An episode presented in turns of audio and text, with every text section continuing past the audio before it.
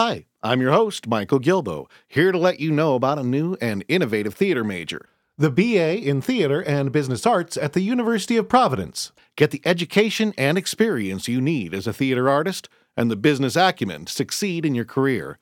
Visit BroadwayBullet.com and stay tuned to the end of the program for more info. Now, enjoy the show. Ooh, is that pod on?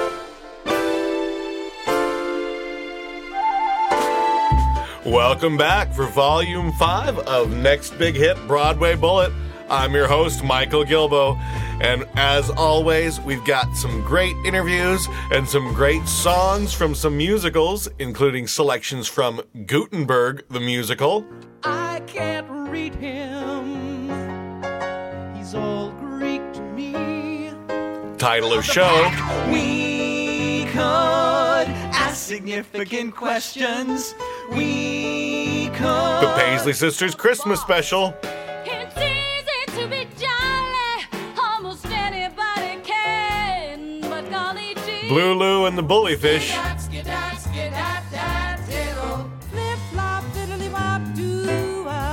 We've also got an interview with the creator of the dance musical School Days, and Marty Cooper will be talking about stars that should have flopped in his segment on the positive side. We're continuing with our extensive coverage of the New York Musical Theater Festival, which is currently running and runs through October 1st. A lot of the tickets for some of the shows have sold out, but there are still others available. And some of the shows that have sold out are getting extensions. So you'll want to make sure to go to the website, nymf.org, to find out more information on the shows that are available. Also, if you're looking for more information on any of the shows we talk about or play, you can always go to our website, BroadwayBullet.com, and click on the Volume 5 podcast, and it'll take you to our forum where we have links to just about everything you'd like, pictures, and you can even discuss the show and meet some great people. You know, theater is maybe one of the largest small communities in the world, so help us out and spread the word. Tell all your friends that are into theater, go online and let them know how they can subscribe to Broadway Bullet.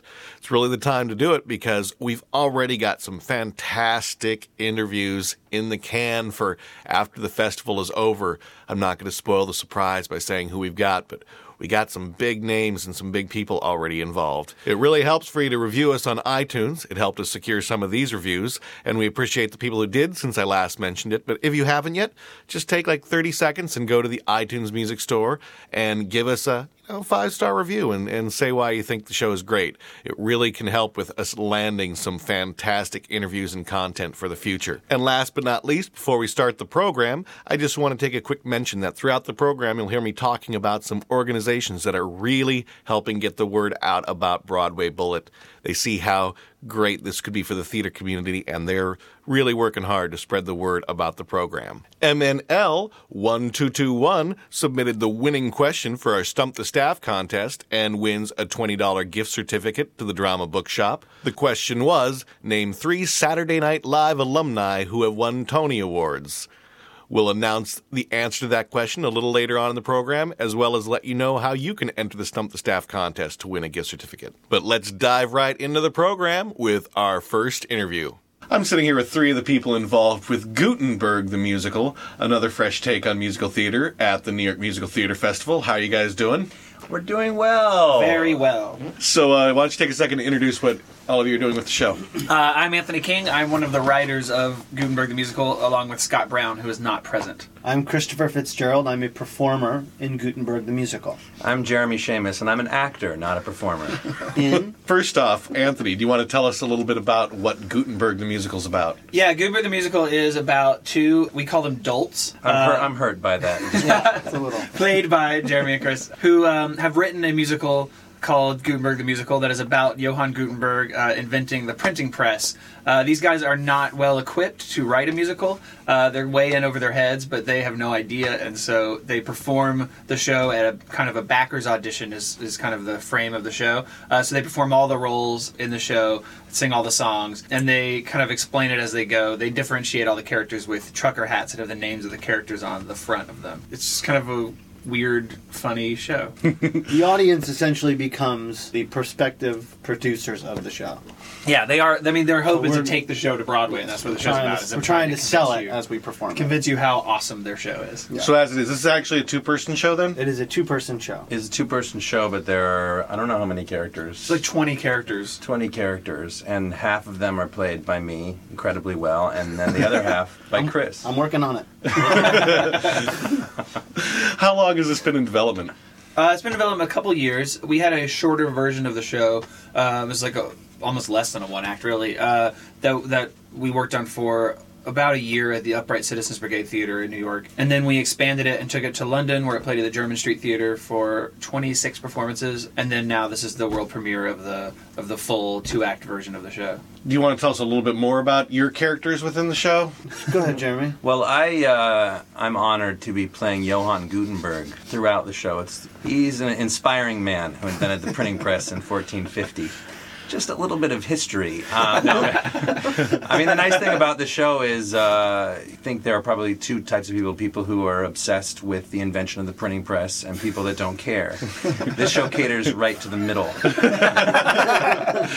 Uh, the, about all the history that's in the show is the fact that the printing press was invented in 1450, and you don't even need to know that before because these guys tell you about ten times. Yeah, they do. Um, but I play I play Gutenberg, um, and Gutenberg's the hero of the show, and uh, all I can say I don't want to give anything away, but he's quite heroic. And Christopher. I play, I guess, among other things, both the love interest Helvetica to Gutenberg. I get to play Helvetica too. Yes, you do. Um, once I've kind of established her in the show, uh, and then uh, I also play the evil monk. He envisions a world where um, uh, some a machine could press books, uh, press the Bible, and they could distribute the Bible. And uh, The monk envisions that. Well, he, he he's wants- worried about that. Oh, He wants to stop that from He He's wants to- terrified he's of terrified of that happening. Illiteracy is a large theme. Yeah, in the illiteracy is a large thing. because you know that's such a large theme in the world that is right now. That's kind of the the main issue in the show, I guess, is that Monk doesn't want people to read, and Gutenberg thinks everyone will be able to read as soon as he makes the printing press. The logic doesn't totally work on that, but they don't. That, No. that, doesn't matter. But but uh, you know, literacy is power. and for anyone who's listening to this podcast who can't read, turn off your computer and learn to read. Try. Before we go any further, would you like to take a quick moment to introduce the first song we're going to play from the show? The first song we're going to hear from the show is the opening number and the prologue from the show within the show. And so it's kind of a uh, introduction to the town of Schlimmer, which is where the show is set, Schlimmer, Germany. And you'll hear a lot of different characters from the show. Lights rise on the squalid, stinky bedroom of a friend of Gutenberg. The roof is made of dirty thatch. In the corner, there are rats gnawing on stinky cheese. And lying absolutely still in the middle of the room without moving is a dead baby. Gutenberg's friend and a doctor examined the dead baby. We did all we could. I'm afraid your baby is dead. But I gave him this medicine. Dim ain't medicine, dim's jelly beans. Jelly beans, but If only you could read. See ya. Jelly beans, not medicine. If only I could read, my son, he wouldn't need an elegy. Stupid beans, not medicine. Oh God, here in this jar, I can't read what these are. Damn jelly beans. Hello, friend. Is there anything Johann Gutenberg can do? Shut up! Friend of Gutenberg sobs like a woman. He cradles his dead baby in his illiterate arms. Blackout. Schlimmer, Germany, a German town full of German things like feet and short pants. Gutenberg walks down the streets of this medieval burg and soon encounters a woman and her daughter on their way to market. They're carrying kraut, sauerkraut. Good morning, Gutenberg. Call me Johann. Johann Gutenberg. Hello, Mr. Gutenberg. It's Gutenberg. How are you today, little girl? As happy as I can be, considering I can't read. Another woman throws open her shutters to greet the morning. She dumps her stinky chamber pot, and soon the town of Schlimmer's alive. Not alive like a monster, but alive like a town full of people bustling and doing stuff. It's nice to live in medieval Germany in the beautiful town of Schlimmer. We all get along in perfect harmony. I'm a beef fat trimmer. The beef comes in all white with fat. It leaves a good bit slimmer. We're just drunks coming out from the bar in the beautiful town of Schlimmer. Hi, Gutenberg. Got any wine? You're the wine president. Tell us where the wine is. Is it over here? It's not over here. Where is it? Hey, now, fellas. My wine's not the answer to all your problems. Yes, it is. It's not like we can read. I can't read. Hey, Gutenberg, let's have some fun. Gutenberg. Don Gutenberg. He's the best chap around, at least in this town. Sure is Schutenberg. Call me Johann. Yeah, Gutenberg. Johann. Gutenberg. Hey, it's the bootblack. Shine your Gutenberg. Sure, bootblack. You're a man in your prime, making friends all the time. No refutenberg. Ten ducats. Hey, Hey, hey. Yes, Gutenberg. Okay, fellas, I gotta be getting back to my wine press shop. Don't you guys have anything to do? no, It's not like we can read. you can't read. You can't read. Shut up. What? Hey, let's not fight. Maybe I'll buy you a flower from that adorable flower girl. Here's a posy you can wear in your lapel. I stole it from a Jew. He cried and he fought, but I sent him straight to hell. So now it belongs to you.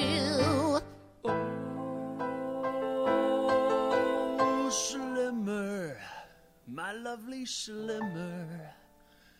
You are the best darn town in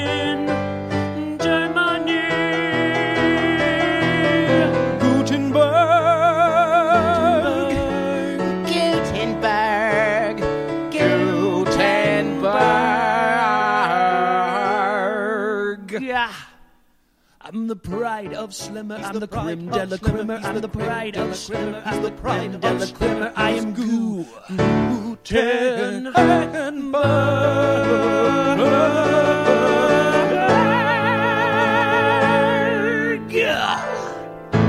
That is not Christopher and Jeremy. So any uh, horribleness in the in the vocal quality of that should not be. Uh, That was Anthony and Scott who have been performing the show, and they performed it in England to rave reviews in London. So, what is the difference between a real Backers audition and this show? I imagine that the audience at this show versus a backers audition would be a little bit more rambunctious and have a lot more fun.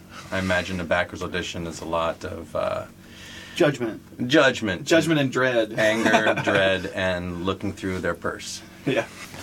Do we get a lot of information as to what's involved with a Backers audition? You do, and they they almost over explain everything because we've kind of been describing as like the outsider's guide to um, to musical theater. Um, so they explain everything they're doing and why they're doing it, like over the top, almost to the point where it's like they think the, the audience, I guess, is as dumb as they are. So they, it's almost like it's almost explain like they went online and learned about how to write a musical, and then rather than just doing it, they did it, and then they explained why they did every step of the thing. you know? It's like a Wikipedia of musical theater. It is like it is the Wikipedia. What brought you to the concept of the show? When I first moved to New York, I worked at Manhattan Theater Club as an intern in the music theater department. I had to go see a billion readings and back- backers auditions, uh, and also read a lot of musicals. And most musicals that people write are not very good. That's not an insult. I guess it is. No, it's a compliment.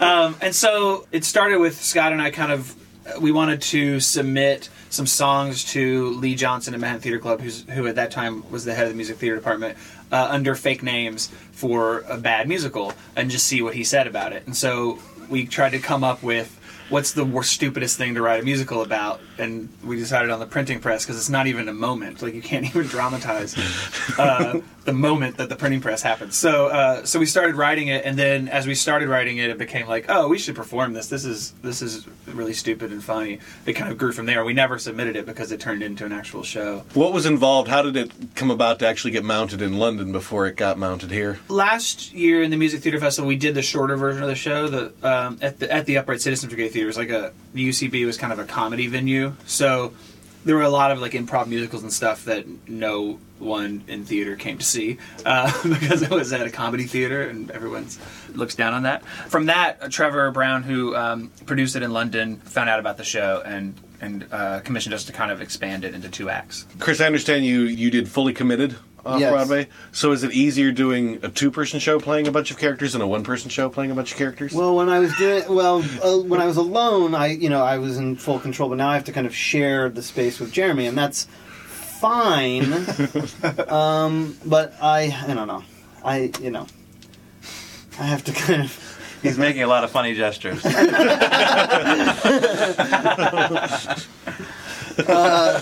I think what's actually interesting about this project is that uh, Anthony and Scott wrote it and performed in it all along, and you know they've kind of given us a you know a chance to to explore it as actors, um, apart from them being writer performers, and I think that was really kind of brave of them. And i think it's gonna so so we're kind of essentially like playing these two parts that these guys have already played. And so we're it's kind of an interesting thing as we're trying to find our way into it all So if people want to catch Gutenberg the musical, what are the dates that it's at the festival? uh, it's playing there September 22nd through the 30th at Yeah. the Sage Theater on 45th Street. All right. Well, I wish you guys the best of luck. Uh, would you like to introduce the second song we're going to play from the show? Sure, this is the uh, big first act love ballad uh, sung by the character of Helvetica, who is uh, Gutenberg's love interest. It's called uh, I Can't Read Him. All right. Well, thanks for coming down, and good luck as you get ready for the show. Thank you. You know, I couldn't make it without you. The wine, I mean. Yes, sir. Thank you, sir. Wonderful, sir. I watch him working at his press. I watch him make his wine. I stomp the grapes and dream about the day I'll make him mine. But I know that day will never come, cause I am too obtuse. I'm just too dumb to understand anything but this grape juice.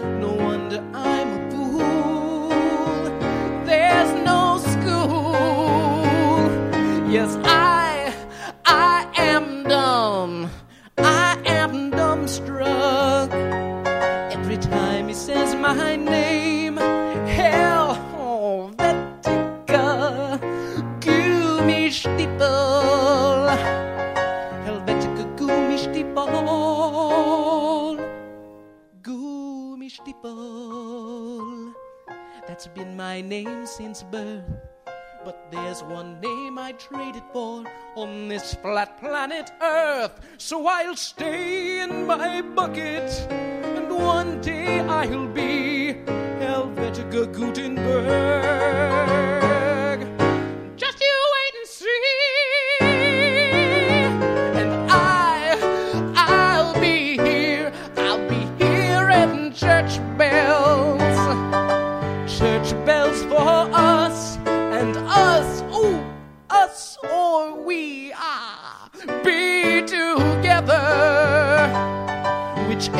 Us or we, us or we, us or we, us or we.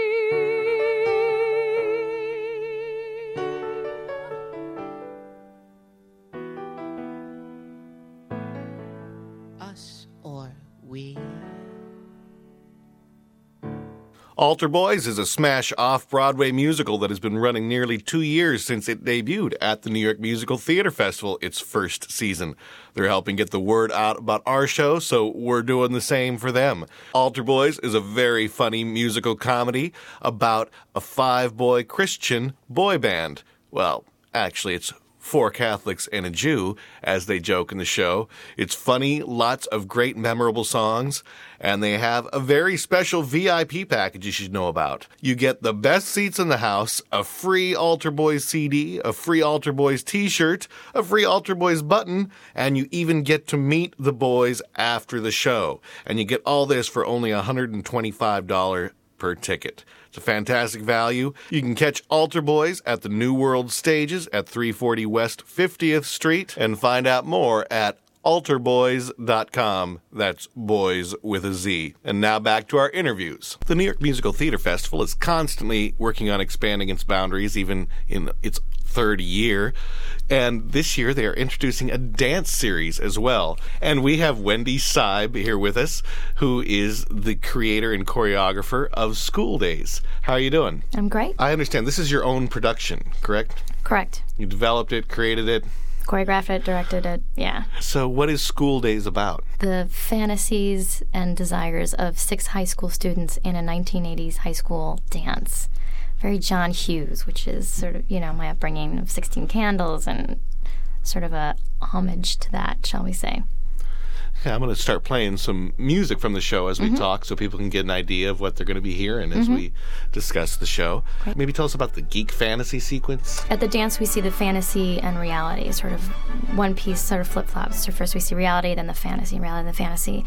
And the geek fantasy is where everything kind of stops, everything is frozen except for the geek, and he's looking at the dork who's just been completely dissed by everybody. So she's very upset, and he wants to console her, and but he loves her, and she's like this Grecian statue, and he kind of dances around her, and you know smells her hair, and he's just so in love with her. You know, it's it's a little cartoonish, very much like Bugs Bunny, which is one of my inspirations. She comes to life. They have a lovely pas de deux. Then everybody they kiss. Everybody else comes to life. He's very excited. He dances his wonderful dance of joy, and because it's his fantasy, everybody thinks he's the coolest guy. And wow, show us that dance again. So through that, he's accepted, which is one of his other fantasies. Is he's in love with a dork, but he also wants to be accepted. So this is done through his movement. So, but in his fantasy, everybody dances like him. So everybody dances like a geek. So it's kind of fun. We get to show a bunch of different styles throughout the whole piece because we see it from other characters' point of view, what their world they would like it to be. And tell us a little bit about the high school dance itself. Well, the high school dance was very fun because I had to, you know, go back into my my high school years, which I'm sure everybody's, you know, excited to see and found very excited to see. Um, I was trying to think of what are the big elements of a high school dance. You know, there's the dance off, which we have, which is very crazy. Then we also have, you know, the big slow dance. You know, for me, it was. Um, what did we do? Oh, Stuck on You by Lionel Richie. That was one of our slow dances. But it's it. I sort of pulled out the idea from the old '80s movies where you're at a you know the Catholic high school dance and you've got the boys on one side and the girls on the other side, and they have to like cross over and you know ask certain people to dance, and it's kind of the big moment. Like, oh my God, is he gonna pick me? Should I pick her?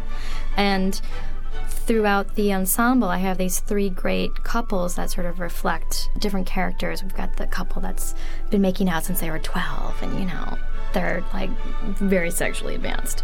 Then we have the other couple that, you know, they're very shy. Maybe they just got to the dance together for the first time, and they're kind of having an awkward moment like, where do I put my hands? And then we have another couple, which I'm still fleshing out. Maybe he doesn't like her, but she likes him, and he took her because it's his friend's little sister, and he's like, all right, I'll take you. So there's some, you know, animosity there.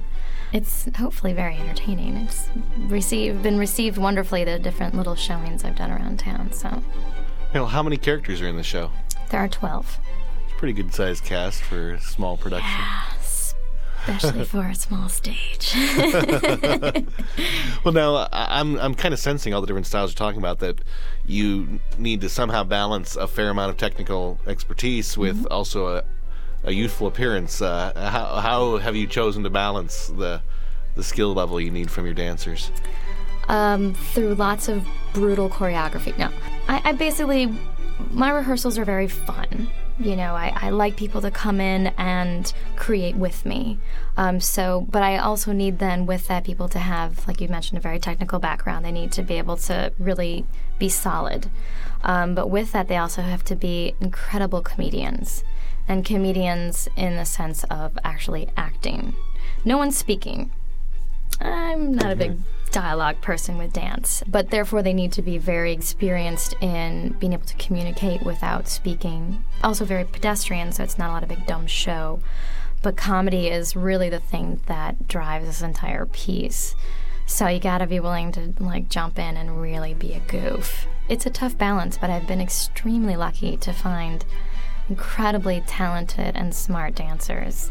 And there are a lot out there, you know, those wonderful dancers that aren't quite the lead, but they're beyond working in the chorus and they have so much to give and they're so smart. And I'm very lucky to be able to have this piece to share with them and create with them. But I don't dumb down the dance though either. You know, to me it's very important. I, I feel like audiences are very intelligent and, you know, sort of like Twyla Tharp. Not that I'm Twyla Tharp.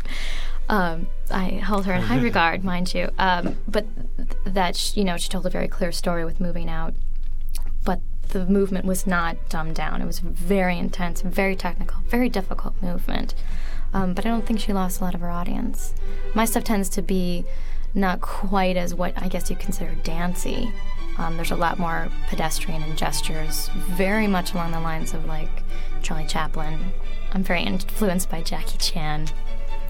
sort of very strange con- conglomerate of Well, inspiration. martial but- arts is a lot. In a way, it's a lot of it's dance. It's choreographed. Exactly. But it's his comedy that I really enjoy about his his work and the sort of feeling of the everyday man that even though he's this incredible martial artist, in every movie you're still like with him. You're still there. You know, even though I might not be a martial artist, you're with that guy and you're like, yeah, go. And he's always sort of surprised by his martial art, which is always enjoyable for me. some of the songs we've been hearing as we've been playing this, I'm kind of getting the sense that this is almost like kind of a jukebox musical with classical music. Is Yeah, that's been our sort of PR flip. I was like, well, it is, you know, a jukebox musical in that obviously none of it is original for the show. It's all classical music, it's Mozart, Rossini, you know, all the things that people are generally familiar with. Maybe you'll see in car commercials or or Bugs Bunny, which how does that jive with you said the '80s setting of? it actually works really well. We did. I had no idea. I was. I started with '80s music, and I'm like, I'm shooting myself in the foot here because I'm not gonna be able to track down all of these artists. First of all, and I don't think Rick Springfield is really gonna be excited about me using Jesse's Girl, as of right now. Maybe later. Um, so I just said, let's just try some classical music for now to just see if it works. And Mozart's either rolling in his grave or he's laughing in his grave. And I like to think he's laughing. We do use a lot of the 80s movement, so, you know, it's very familiar. We pull from Thriller, we pull from, I mean, you know, all the Janet Jackson videos that, you know, I grew up learning in my living room. Um, but the good thing is, is we we then go beyond that. You know, it's a nice palette that we start with, but with the fantasy pieces, we're allowed to sort of then go beyond that vernacular. So it's not just all stuck in the '80s dance. I understand that uh, there's like two other shows in the dance series as well. Mhm. Do you know their names? I believe the other two dance pieces are called "All Is Love" and "Common Grounds." Yeah, so there's a couple things dance aficionados Mhm. can check out at the. We're the only funny one, or so far as I know. The other ones are great though. What dates is your, your school days going on? We open September 21st, and we go through September 28th. And what theater? We're at 37 Arts, which is exciting because it's an, actually an off Broadway theater.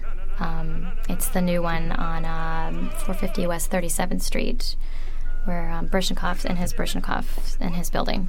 And I understand that you have a very special uh, engagement yourself a couple of weeks after the Oh, show. yeah. Uh, about 10 days later after we close, I'm getting married. So it's a big fall for me. No pun intended. Well, hope is he also a Jackie Chan fan? Yeah, That's good. he's a fan of me, so that's good. We're a fan of each other. All right. Well, thanks for coming down, and wish you the best of luck with your production. Thank you. Hope everybody comes down and sees it. You bet. All right. Thanks a lot, Wendy. Thanks, Michael. With over 25 years working at the Colony in the heart of the New York Theater District, Marty Cooper has seen a lot of shows and gathered a lot of tales, and he shares them here with us in On the Positive Side. And this week, he talks about stars that should have flopped. This week's topic are uh, stars that should have flopped but didn't. Stars that should have been lousy but weren't. At least in Marty Cooper's opinion. I mean, we were hearing a lot about Melanie Griffith going into Chicago. At first, when I heard her name, I said, "Oh my goodness, how's she going to do this?" You know. And let me tell you, my wife and I went, and she was great. I don't know how many of you. Well, if you're listening to this podcast, you know Chicago. And Roxy comes out on the stage about five minutes into the show. She runs out, and she runs after her boyfriend, the one she's having an affair with. As soon as she ran out, you say to yourself, that's Melanie Griffith. Then she went on to charm us for two and a half hours. She was, in all her five foot eleven glory, the cutest thing on Broadway. She danced well enough to hold, hold up her end of the bargain. I loved her in that show, and she should have gotten better notices from a lot of people. I must say, I work around the corner from from Chicago. I know a lot of people. I knew a lot of people in that cast, and they would come in every day and tell me how mu how great Melanie is. She'd be in the theater five o'clock practicing that cartwheel that she had to do at the end of the show, and she did it hands down. Loved her in it, and was really pleasantly surprised. Then a number of years back, there was a country singer Reba McEntire, who's one of the cutest things going with her bright red hair. I think people were thinking that, my goodness, she has to fill the Supreme Divas, that's Bernadette Peters. She has to fill her shoes. And uh, this won't do. But forgive me for saying this, Bernadette. I know you were God in many ways, but she might have entertained me a little more. She did. I got lost in his arms and I was welling up. One of the most touching things I've ever seen. I met her after the show and she was absolutely adorable. Then, a few years ago, filling Matthew Broderick's shoes was Steven Weber, imported from TV's Wings. Steven Weber doing a song and dance number. How is that going to happen? Well, I got to tell you, when he did I Want to Be a Producer, he was Donald O'Connor. I was really overjoyed with his performance. And I saw that night, I saw my friend Brad Oscar, who I knew when he got off the bus in New York the first time. He does Bialystock from time to time. He's done it on tour, he's done it in London, and he's done it here a lot. And they were both great. Pleasant surprise with this one. Last year, about a year and a half ago, they asked Harvey Fierstein if he would like to play Tevye. And he says, you know, maybe I would. The funny thing is, he was asked, How do you think you'll feel playing a straight Jewish father? And he says, For like the last year and a half or the last two years, I've been playing an overweight mother. You know, how do you think I should feel? I think this is a little easier. It's a little less of a stretch. And when he came out with his wagon and he sang If I Were a Rich Man, he held us captive. It is one of the best versions of Rich Man I'd ever heard. He was just total charmer. He worked. We're looking for more of this, and we're looking for more people to blast before they go in and do their allotted performances. And hopefully, we'll all be pleasantly surprised more times. Thanks for listening again, and until next week, stay on the positive side. On the positive side is brought to you by The Colony, located at 49th and Broadway in New York, or online at colonymusic.com. Marty and his friendly staff are always ready to help you out in finding the best selection of musical cast albums, sheet music selections, even karaoke. A New York landmark for over 57 years, be sure to visit The Colony. The musical Title of Show debuted at last year's New York Musical Theater Festival and has since had a very successful off Broadway run. But the run must come to an end, although they did manage to announce a three week extension. So you have until October 1st to catch the wonderfully clever Title of Show is a meta musical about two musical theater composers trying to write a musical in time for a festival. The cast album is, however, always available, and remember you have till October 1st to still catch Title of Show off Broadway. You can also find out more information at titleofshow.com. We're going to play one of the songs from the musical and the cast album. Here is Two Nobodies in New York. What if this dialogue were set to music? What if what we're saying could be said in a song? Hey, that's not a bad idea. Perhaps we could use it. Music in a musical, how can we go wrong? We could ask significant questions. We could get important points across, like are we writing for art? And is art a springboard for fame? And will fame get folks to trust us? But will they trust us if it's just us, me and you? Two nobodies in New I think it's working. We're discovering choices. Lots of things to think about when writing a show. Yeah, creating a vehicle to showcase our voices. And I don't mean our vocal cords, I mean what's below. Uh huh. We could ask significant questions. We could get important points across, like are we writing for art? Is art a springboard for fame? And will fame get us a paycheck? But will a paycheck mean that we're sellouts? And if we sell out, will they yell out me and you? To nobody's in New York. Key change. Maybe someday our show will get a theater, and if not this festival, then somewhere out west. TV actors in our show, what could be better? Sweeter. We could... What? Sweeter. We've been over this. You know the lyric is sweeter. Ah, but here's the deal. One of them sounds like it's two syllables, and the other sounds like it's three syllables. So it's like sweeter, theater. Does that rhyme? Yes. I'm sorry, Larry, from the key change. A five, six, seven, eight. Maybe someday our show will get a theater, and if not this festival, then somewhere out west. TV actors in our show, what could be sweeter? Thanks. Great. We could get that woman who was on Empty Nest. Dinah Manoff? She's awesome. Yeah. She was in Grease. Yeah. And leader of the pack. We could ask significant questions. We could get important points across, like are we writing for art? And is art a springboard for fame? And will fame get us a sitcom? And will a sitcom get us on Ellen? And will Ellen get folks to like us? And if they like us, will they like us, me and you? Two nobodies in New York.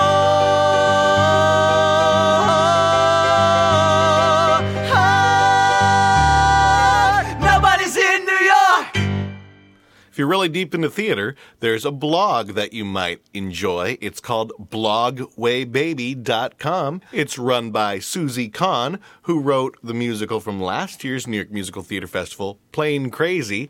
She writes about all sorts of different things from a fan's perspective. So it's always interesting, and it's been gaining a lot of popularity. We're also going to be featuring the headlines from that on the front page at BroadwayBullet.com. One of the organizations helping spread the word about Broadway Bullet is Ars Nova.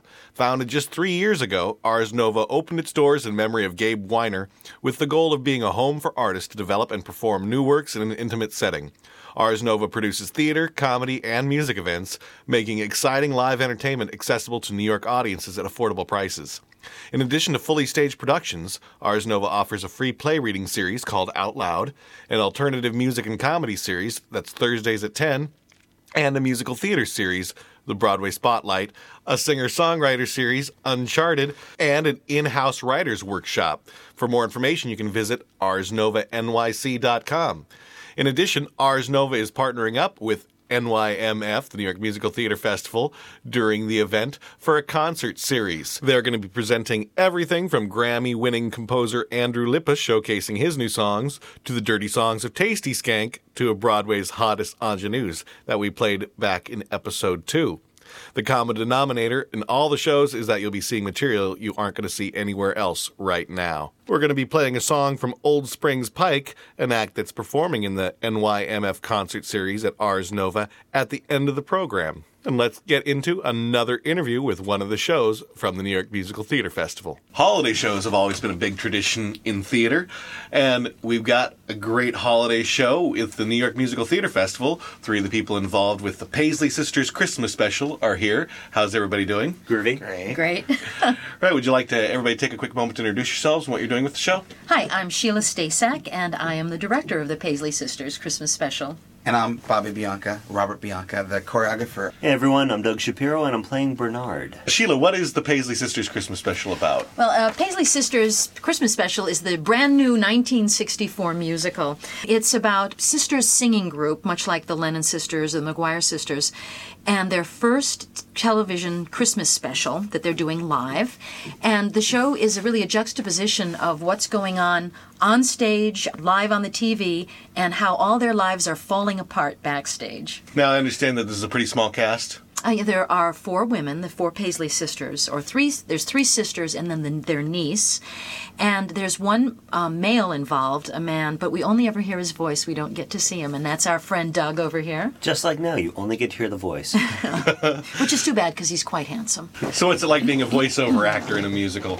Uh, well, it's fun. It's sort of a combination of two loves because I'm a music theater guy and a voiceover guy, so it's nice to combine, fuse the two, if you will. So it's uh, all the stuff that needs to go on, and you have to channel it into a very small space in order to get the story told. We've heard what the show's about, but what's kind of the feel, the concept of the show? Is it? I, I was just going to say, in terms of overall style, it's um, it's a bit stylized on the surface, very sweet, uh, very Doris Day, Leave It to Beaverish, but uh, there's other stuff going on. Why don't you talk about that? Well, no, I was just going to say, in pertaining to your question about, I don't think what I like about the show is I don't think it it doesn't do it doesn't wink at the audience and it doesn't refer to modern day times. Although some of the theming or the ideas that Sheila's speaking about, the undercurrent.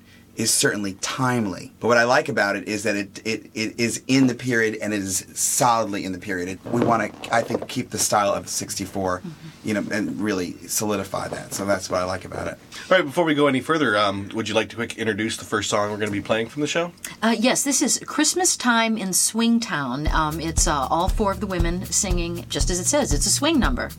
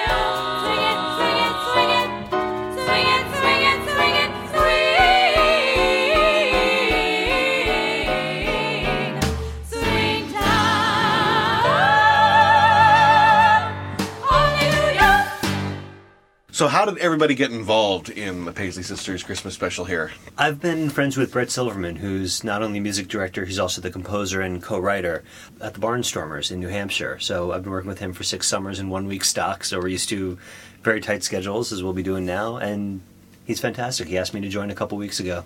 you know, we were playing phone tag because you know, I don't know, it just always works out that way. And uh, Jim Ansart, who is he's one of the uh, One of the authors. one of the authors, and also is he the producer? Not the He's- producer. yes. Yeah. Uh, so much how, how much I know. He emailed me or called me and said, you know, Bobby, could you please send your resume? And it was and like. I hadn't sent it with like two hours, and then he ca- called back. Oh, Bobby, you know we don't need your resume. We Googled you or something like that. and I had done this sh- this special for the drama department in the city. Douglas Carter Beane's the drama department, and it was a Tupperware special. And the the, the picture was of a woman from the '50s with Tupperware. And he said, "Oh, he understands the style. Then he must know the style because he did the Tupperware special because he mentioned that." So I thought that was funny, actually. Um, I uh, have known Brett Silverman for years. We used to work together in a um, children's arts program in Boston. This was my third go around with the Paisley Sisters. I directed it for the first time 10 years ago, and again a couple of years after that at, at another theater, both theaters in Boston. And I now live in New York, and when they decided to bring the show to New York, uh, Brett called me up and said, Well, you want to be the director again? So, of course, I do, because I think it's a terrific show. Yeah, that's great. And he's crazy. Ta- they're both crazy talented. It's just What's the the choreography situation like with this show? you know, we're still developing it, but my feelings on it, ba- like I said before about the theme of the show, is that obviously, you know, try to bring out the, the movement quality that was very popular in the 64. You know, it was sort of a transitional time, I think, musically, you know, coming from, as Sheila said, like a Doris you know, more of the standards into more of a rock and, rock and roll, but in a pop way. You know, this isn't really rock, it's sort of pop way. And it, it had, you know, soulful type movement that was sort of homogenized, you know, and, and brought down, especially if there's a white girls group, you know. So I really feel like it, it's it's presentational. It's not. This is not plot driven choreography. Although, as we've said, maybe that would change. Maybe we'll have a huge ballet that evolves. I don't know. but um, it's it's sort of a presentational, and hopefully it it has some comment and weight to the musical. Doug, I understand you're doing double duty during the festival here. Yes, I'm also going to be participating in Wallenberg, which is the story of Wal- Raoul Wallenberg, um, who saved over 100,000 Jews in Budapest during the Holocaust.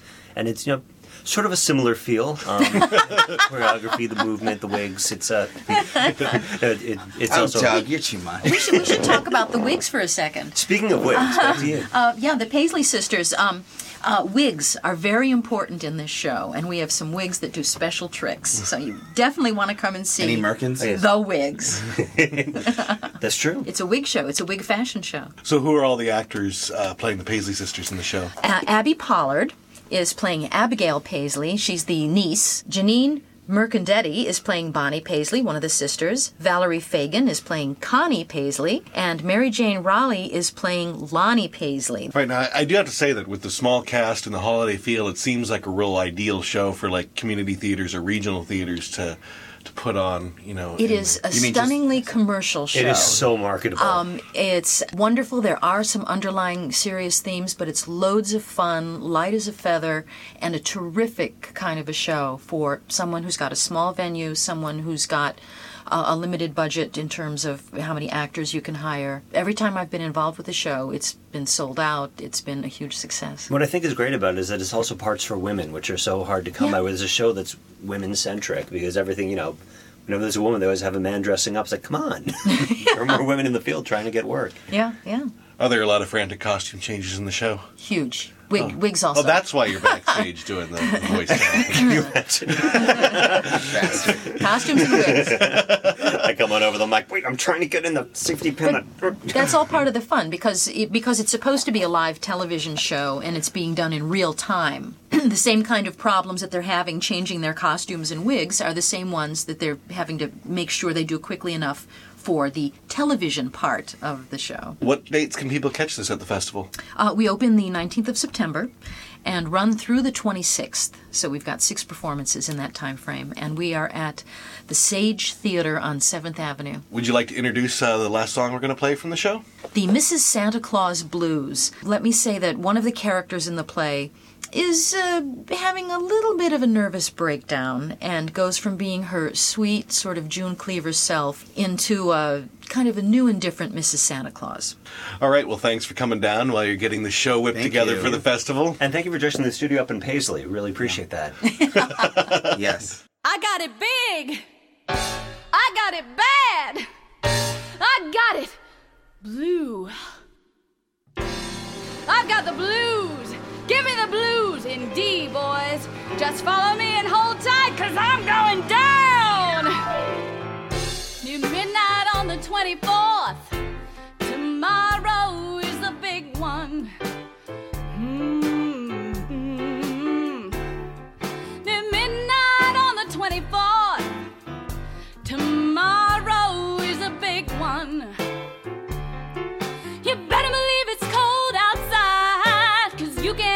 Much farther north than this one. You know it ain't easy being Mrs. Santa Claus. Each Christmas Eve he leaves me, and all night I turn and toss. He's passing out the goodies, all a measly piece of coal, and lucky me, I'm stuck here at the pole.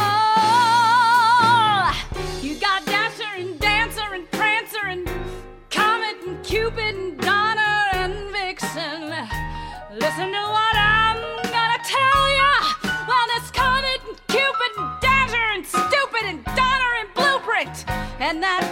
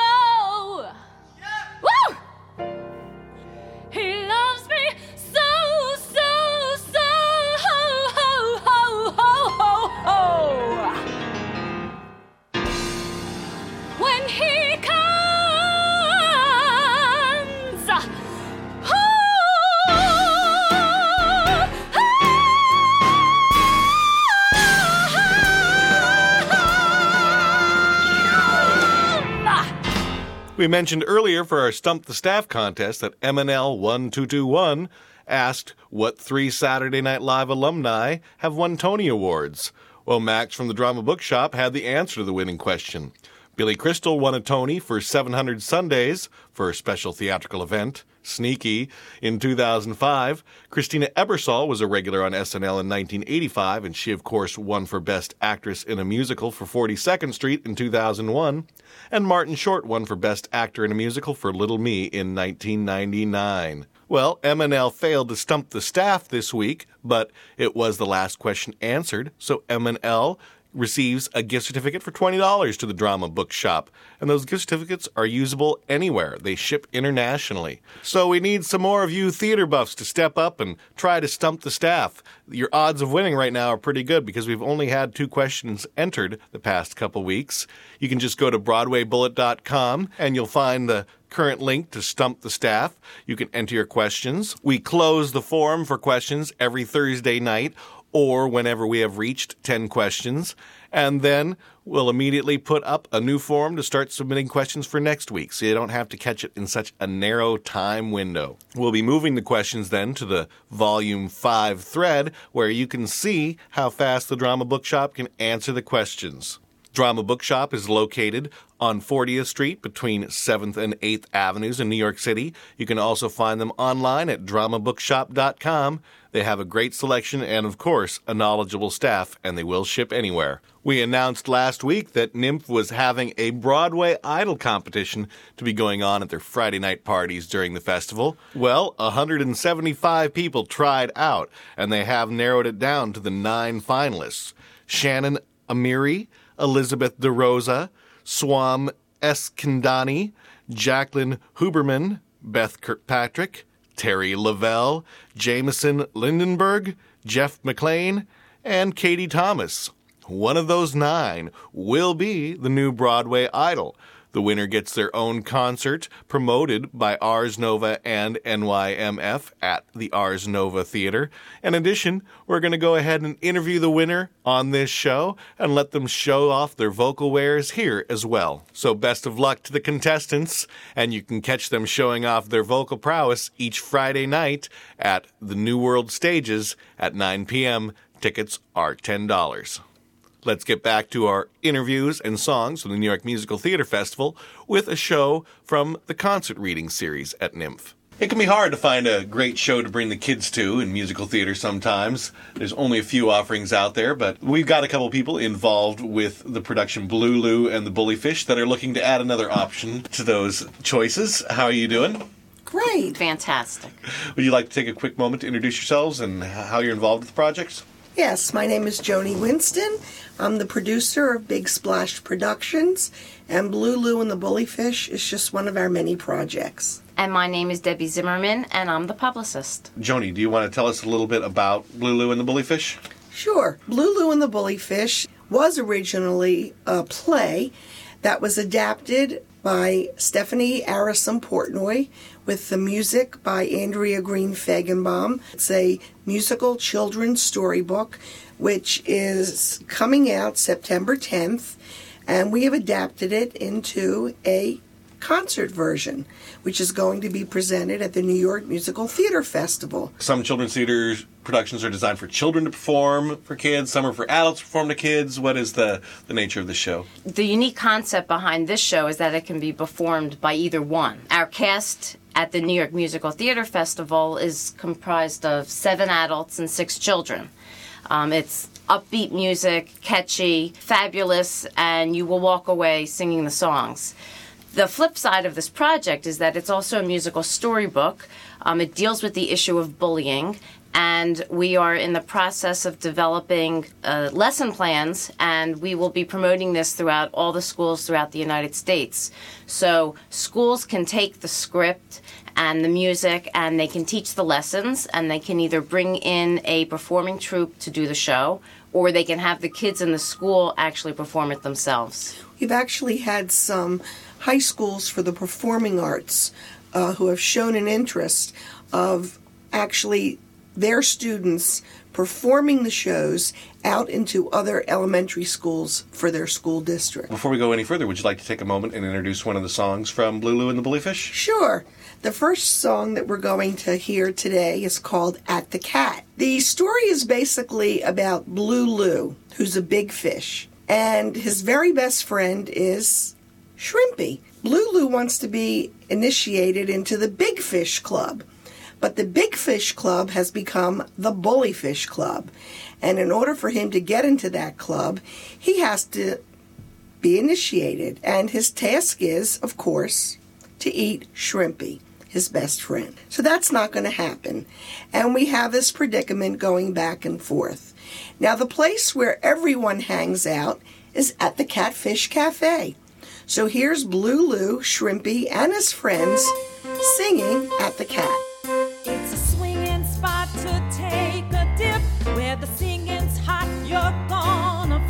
The stars are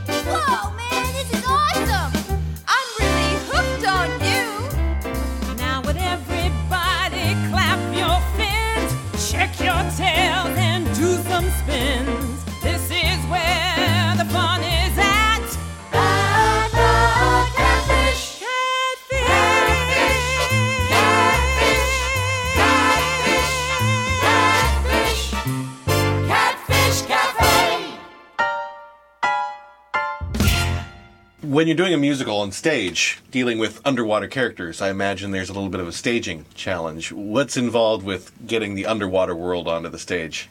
Oh, it's going to be fabulous. First of all, we will have all the beautiful illustrations from the book projected onto a screen. And as the story unfolds, these beautiful illustrations will come to life. Since we're doing it as a concert version, our actors will be staged at microphones, which will be decorated with all sorts of underwater foliage and, and animals and things like that. And the kids in the show will be sitting around a storyteller and they'll be with sand buckets and, and sunglasses and we have some other surprises in store as well. You know, a lot of times the theater industry is complaining that they aren't getting enough new audience members to replace the ones who are literally dying off, as they say in the industry so many times. And so I find it very interesting that you're finding a lot of different angles to get the show into the public. Is there a couple more ways you want to talk about how you're getting the word of the show out? Well, I really think that this show, although it's primarily for children, really appeals to all of us. There isn't a time in everyone's life when they weren't bullied. So, fortunately or unfortunately, we can identify with the subject matter. Uh, lots of adults, even today, are still bullying. But in addition to theaters, we're going out into the schools. We're participating in an arts, books, and culture festival at the Katz Jewish Community Center on November 5th in Cherry Hill. And then the following week, we are bringing a large group of inner city children from Camden um, into an area theater where we'll be performing as well. Promoting ourselves to aquariums, uh, regional theaters that have children's series. Uh, that's another way to get our show out and to get our message across. Now, is the show available already for regional theaters or community theaters to produce? Yes, it is. In fact, we've even had Dinner Theater from Indiana contacted us last week that's interested in putting the show on. Also, the um, American Association of School Counselors is interested, and we will also be represented at the New Jersey Education Association in November, which takes place in Atlantic City. We've been endorsed by the Philadelphia Physicians for Responsible Medicine and the Philadelphia Citizens for Children and Youth. So it's something that we have to think about. It's a national problem. In fact, a portion of the proceeds of the book are being donated to these anti violent organizations with hopes that they'll be able to continue to promote a more civil society. And what were the dates with the New York Musical Theater Festival again? September 17th at 1 o'clock and 4.30 at the 45th Street Theater, which is located at 354 West 45th Street. And before we close the interview, uh, Joni, would you like to tell us about the second song we're going to play? Yes, the second song is called Get Out of Your Shell. And I think there's a time in everyone's life where they've had that issue of either shyness or insecurity. And this song is sung by Tony Award nominee John Tartaglia, who, by the way, on the original cast CD, plays the part of Blue Lou. The song is called Get Out of Your Shell, and that's what we want everyone to do. Get out of your shell and come see Blue Lou and the Bullyfish. All right. Well, thanks to the two of you for stopping by as you get ready for your performance and get the word out for the book as well. Thank you very much. Thanks for having us. Thank you.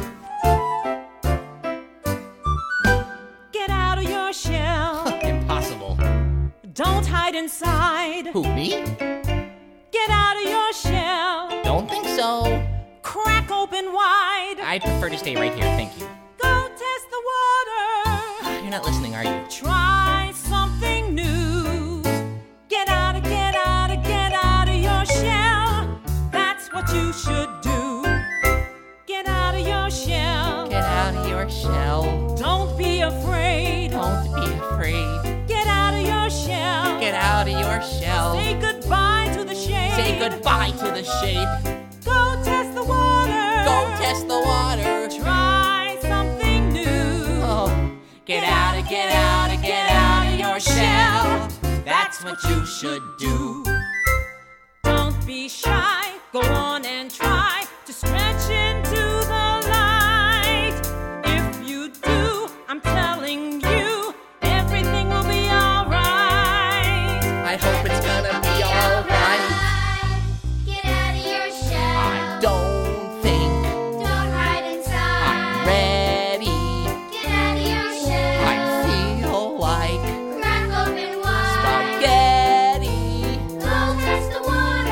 I can't seem to try something new.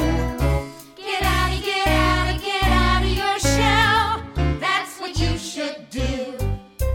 Get out of your shell. My tongue's tied. Don't be afraid. My throat's numb. Get out of your shell. My heart beats. Say goodbye to the shade. fast like a tom tom. Go test the water. I can't seem to try something. Get out of, get out of, get out of your shell. That's what you should do. Oh. Don't be shy. Go on and try to stretch into the light. If you do, I'm telling you, everything will be alright. I'm out of my shell. Strong Lou. I took the plunge. True. I'm out of my shell. Hold on.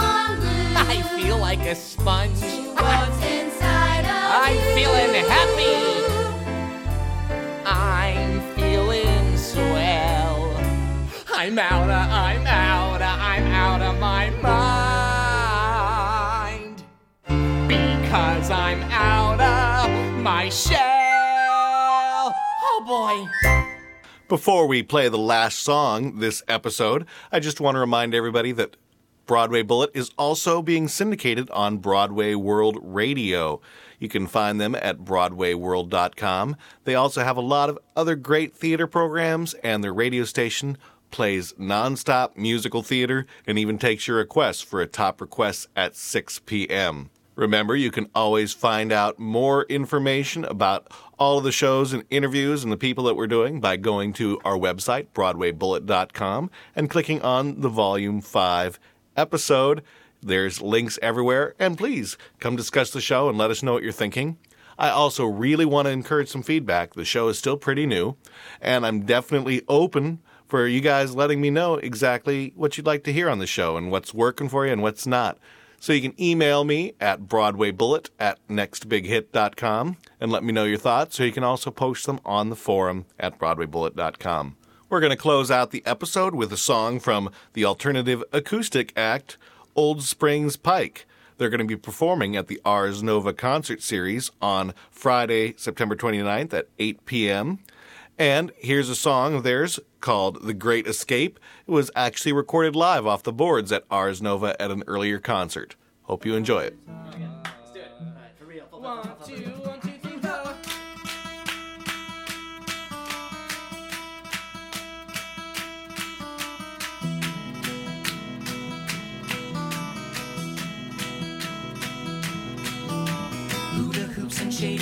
these are things I'm bound to miss. Six feet down in the ground, waiting around to be found.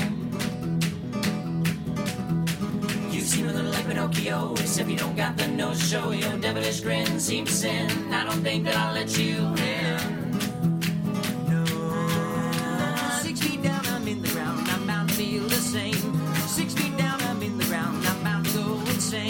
Six feet down,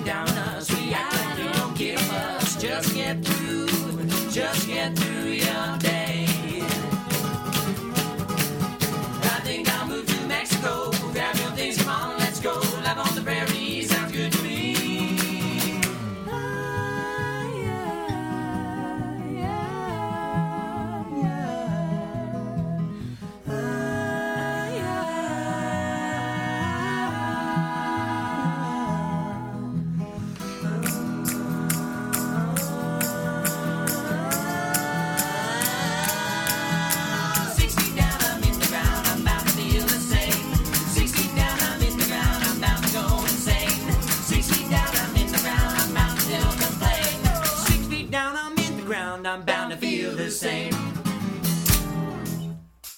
Well, Broadway Bullet will be back again next Wednesday with some more great interviews from the shows Drift, Night of the Hunter, and Party Come Here. So you don't want to miss it. A lot more great music and a lot more great information. So until then, I'm your host, Michael Gilboe, and you've been listening to Broadway Bullet.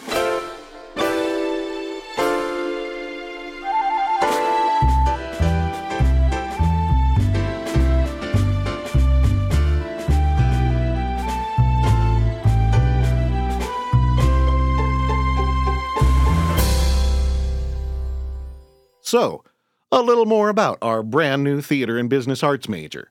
I know what most theater programs are like, and I've talked to thousands of artists. All of this told me that a new style of theater major was needed.